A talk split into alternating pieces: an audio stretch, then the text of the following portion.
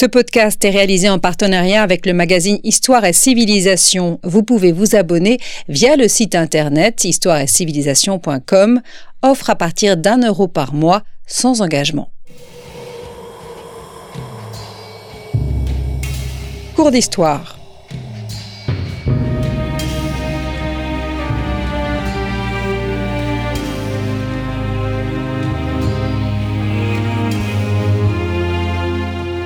On retrouve Manuela Afidji.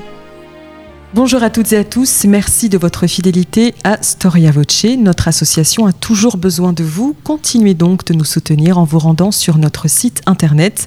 Contre un don, vous recevrez un livre de votre choix. Bienvenue dans ce cours d'histoire que j'ai voulu consacrer à la religion romaine. D'ailleurs, faut-il parler de la religion ou des religions romaines? Nous le verrons tout à l'heure. En effet, l'historiographie et les approches de ce sujet ont beaucoup évolué depuis un certain nombre d'années, battant en brèche l'image d'une religion rigide et immuable alors qu'il n'en est rien. La religion naît avec la cité, de là son imbrication avec le politique et de fait, elle évolue avec les différents régimes que connaît Rome, de la monarchie à la République, jusqu'à l'Empire où se côtoient du reste d'innombrables cultes. Avec quelles conséquences? Là encore, nous le verrons. Notre cours sera décliné en trois parties. Nous reviendrons aujourd'hui sur les origines de cette religion et tenterons de définir ce qu'elle est, ou ce qu'elle n'est pas. Ensuite, un deuxième volet entrera plus en profondeur dans le système religieux romain tel qu'il se présente à l'époque de la République. Et puis un troisième épisode s'arrêtera sur les traits que revêt cette religion romaine à l'heure de l'Empire. Bonjour Valérie Huette. Bonjour. Merci d'avoir accepté de répondre aux questions de Storia Voce. Vous êtes directrice du centre Jean Bérard à Naples, professeur d'histoire ancienne à l'Université de Bretagne occidentale, spécialiste d'anthropologie des images et des religions romaines.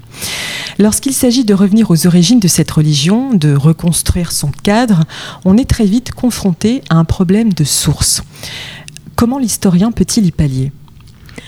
Alors, euh, en regardant tout un ensemble de documents, euh, l'archéologie, euh, les sources euh, iconographiques quand on en a, l'épigraphie, c'est-à-dire les textes qui sont gravés sur la pierre, hein, et puis les sources littéraires. Et on a des traces de la religion, enfin des religions archaïques, à travers la littérature écrite soit en latin, soit en grec notamment, mais ça peut être aussi parfois dans d'autres euh, langues euh, italiques.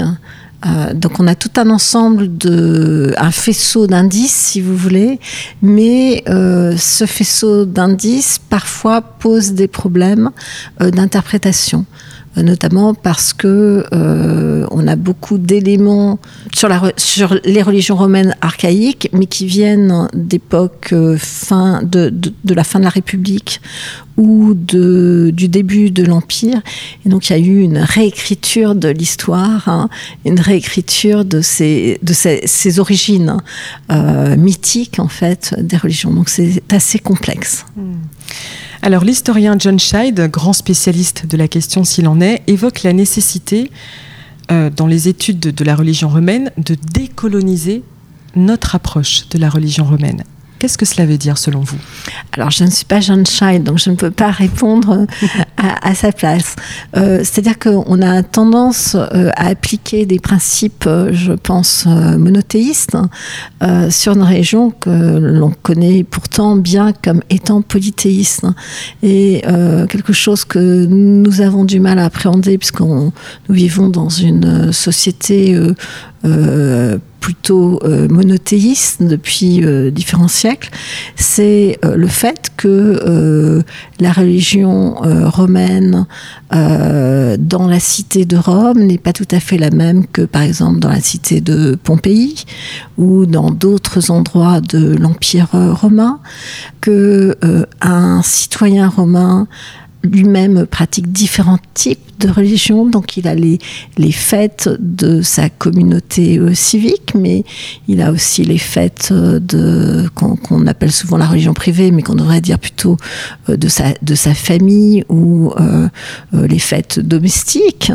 Et puis s'il exerce tel métier ou s'il appartient à, tel type de famille, il va avoir d'autres fêtes qui vont se gréver et d'autres euh, divinités. Donc c'est ce qui est complexe, c'est-à-dire qu'il n'y a pas une religion, mais des religions ancrées dans l'espace et dans le temps. Et c'est ce qu'on a tendance à oublier. On aimerait bien euh, pouvoir faire une seule rubrique avec la religion romaine, avec un grand R ou deux grands airs. Et c'est pas du tout comme ça que cela se passe. À quelques kilomètres, euh, la même divinité peut revêtir des éléments euh, différents euh, de sa personnalité et être honoré de manière diverse. Hmm.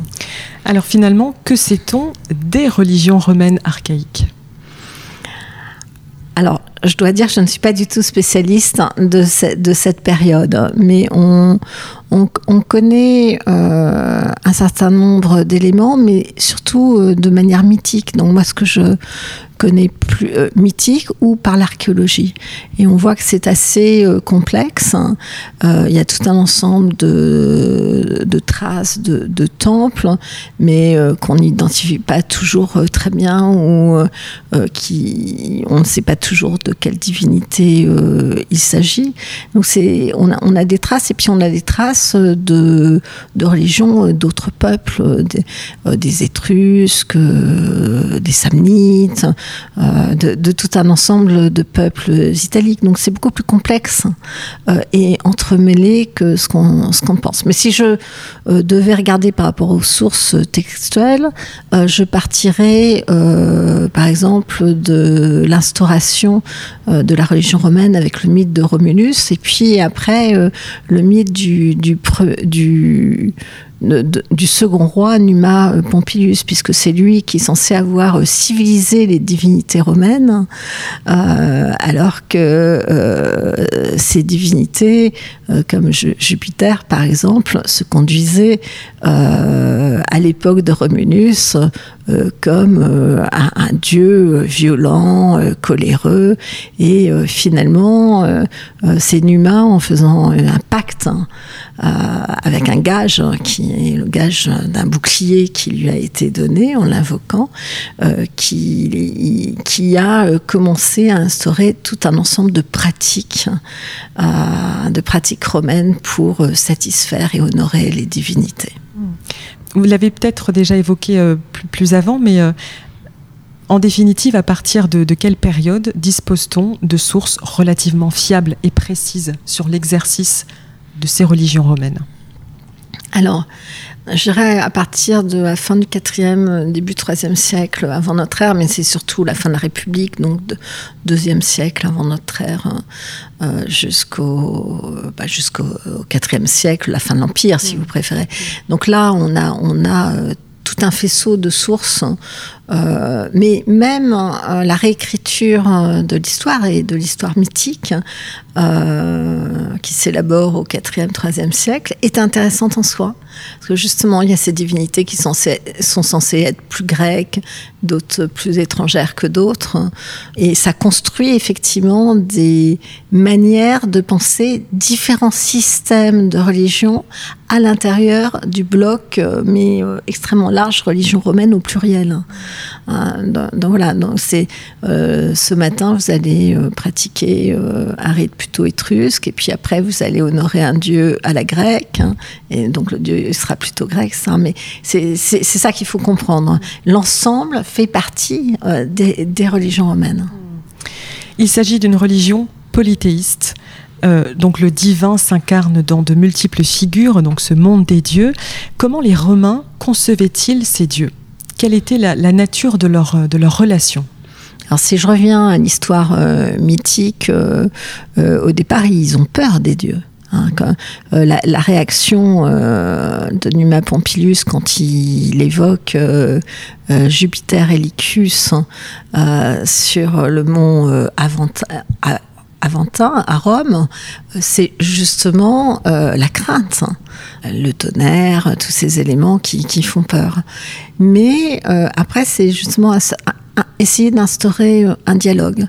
Les dieux ont aussi mauvais caractère ou aussi bon caractère que les humains. Ils ont les mêmes ça correspond à l'anthropomorphisme de, de, ces divinités, ce qui fait qu'on peut effectivement les euh, en, présenter des images qui peuvent être habitées par moments euh, au moment du culte, hein, quand on les invoque, on peut les habiller, on peut les maquiller, on peut les baigner. Alors, il y a tout un ensemble de rites, ce à quoi on ne, ne pense pas. Hein. Euh, nous, c'est souvent des, une image figée et fixe. Tandis que là, il y a tout un ensemble euh, d'éléments. On, les traite comme des figures humaines, mais c'était une formule, euh, et c'est une formule très heureuse de John Shine, il faut les penser comme des supra-humains. Ils sont dans un monde au-dessus de nous, et il y a des moyens de communiquer avec eux, soit eux envoie des signes euh, aux humains, aux citoyens romains, euh, qui peuvent être des bons signes ou des mauvais signes, euh, soit les, citoyens peuvent aussi honorer, envoyer des signes et des demandes aux divinités. Est-ce que du coup on peut dire qu'il y a un, un partenariat qui s'est établi entre les hommes et les dieux? Une espèce de pacte Alors, on a parlé du pacte, euh, la, fameuse Pax euh, Deorum, c'est un traité de paix avec euh, les divinités. partenariat,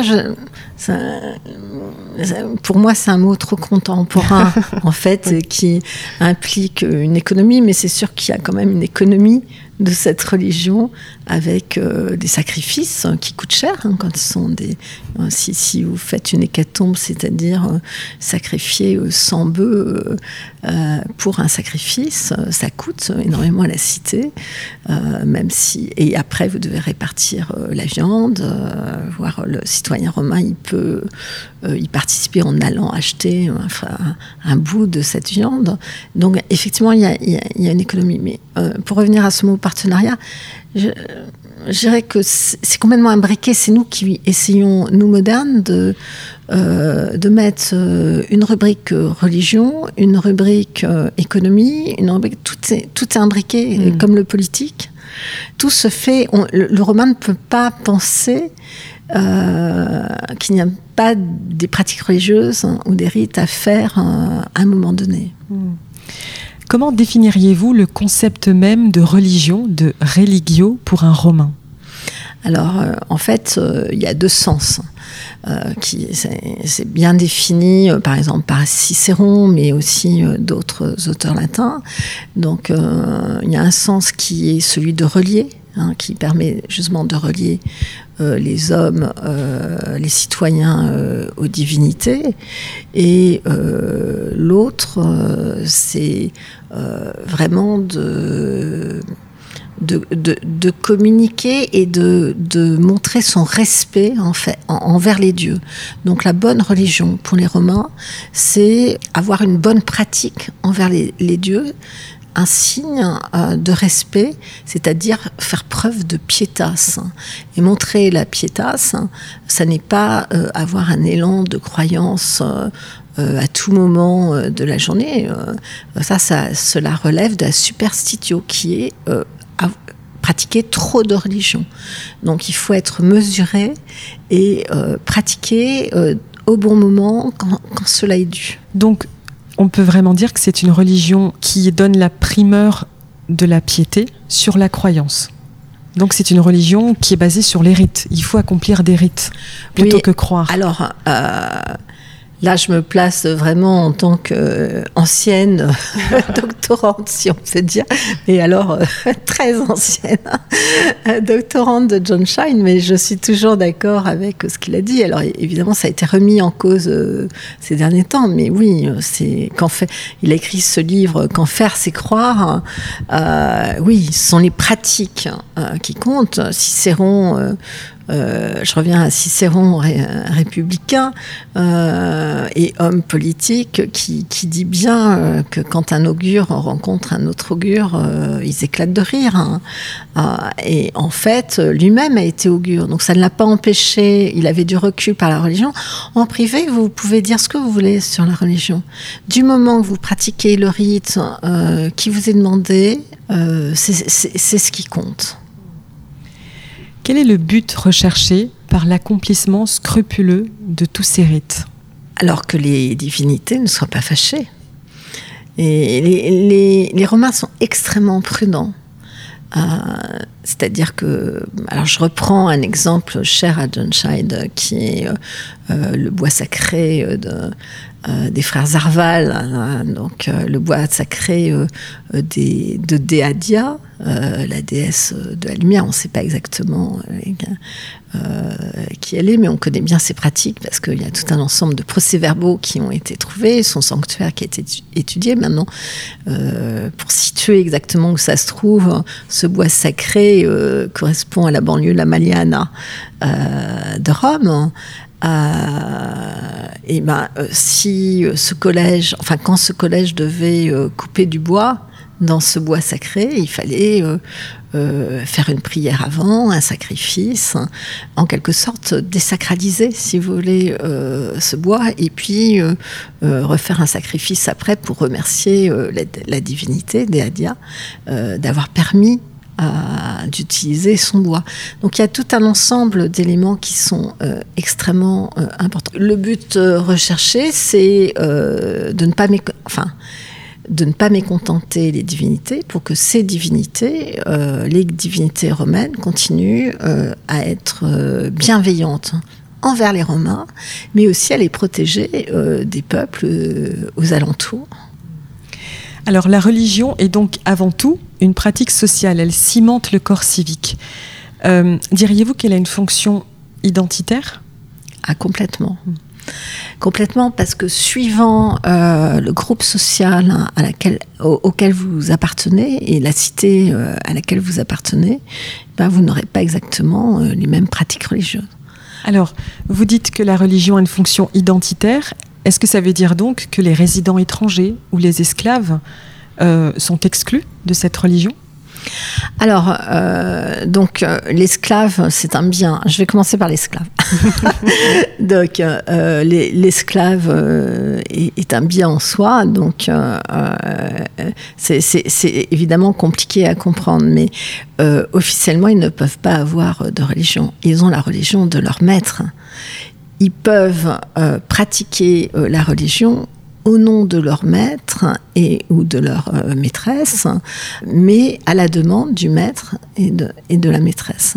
Donc, euh, ils peuvent pas le faire euh, autrement. Donc, alors évidemment, tout le monde n'est pas d'accord avec cette théorie. Quand l'esclave est affranchi, là, il acquiert sa propre religion, c'est-à-dire qu'il a le droit, justement, c'est l'affranchissement, lui donne la possibilité de pratiquer la religion euh, tel qu'il le veut. Alors il va continuer à, honorer les divinités de son maître, mais cette fois-ci euh, pour lui, et puis euh, pour lui et sa famille, et puis surtout il peut ajouter hein, d'autres divinités, d'autres fêtes. Il faut bien imaginer que la religion est une, je dis la religion, mais les religions romaines sont cumulatives, c'est-à-dire on ne peut pas retrancher des fêtes, des divinités, mais on peut toujours en ajouter. Voilà. Et donc ça, c'est extrêmement important. Et un étranger, ben, il aura la religion, euh, euh, sa, religion propre à sa cité euh, étrangère. voilà. Alors certains étrangers sont obligatoires pour occuper des postes de certains euh, certains postes de prêtres ou de prêtresses dans euh, les religions romaines. Donc euh, parfois c'est compliqué, il y, a, il y, a, des paradoxes. Alors, vous l'avez évoqué clairement en début de cet entretien, vous avez ensuite distillé tout au long de vos réponses, mais je vais quand même conclure cette, cette, première partie par une clarification sémantique. Faut-il parler de la religion romaine, des religions romaines ou de la religion des Romains? Alors pour moi, ce sont les religions romaine, parce que je reviens justement sur ce problème d'identité. C'est-à-dire qu'un Romain qui est à Pompéi ou un Romain qui vit à Rome, même si, si on situe quand Pompéi est une colonie romaine, donc après 80 avant Jésus-Christ, ben ça sera pas tout à fait exactement euh, la même religion. Et peut-être qu'une chose que je n'ai pas dit dans cette première partie, euh, c'est que nous avons l'habitude de classer euh, les divinités en faisant des parallèles entre les, dieux grecs et mm. les dieux romains. Alors ça marche oui et ça marche non. C'est-à-dire c'est plus complexe que ça.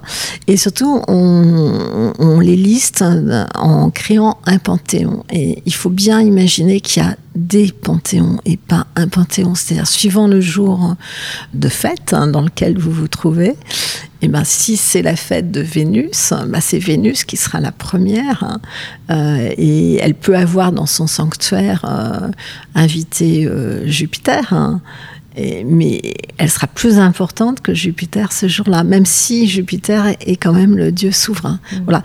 Donc c'est je pense que c'est les limites de notre compréhension moderne, en tout cas quand on se situe euh, euh, en France, en Italie, parce qu'on n'a pas l'habitude de penser à des euh, panthéons qui se recomposent en permanence. Mmh.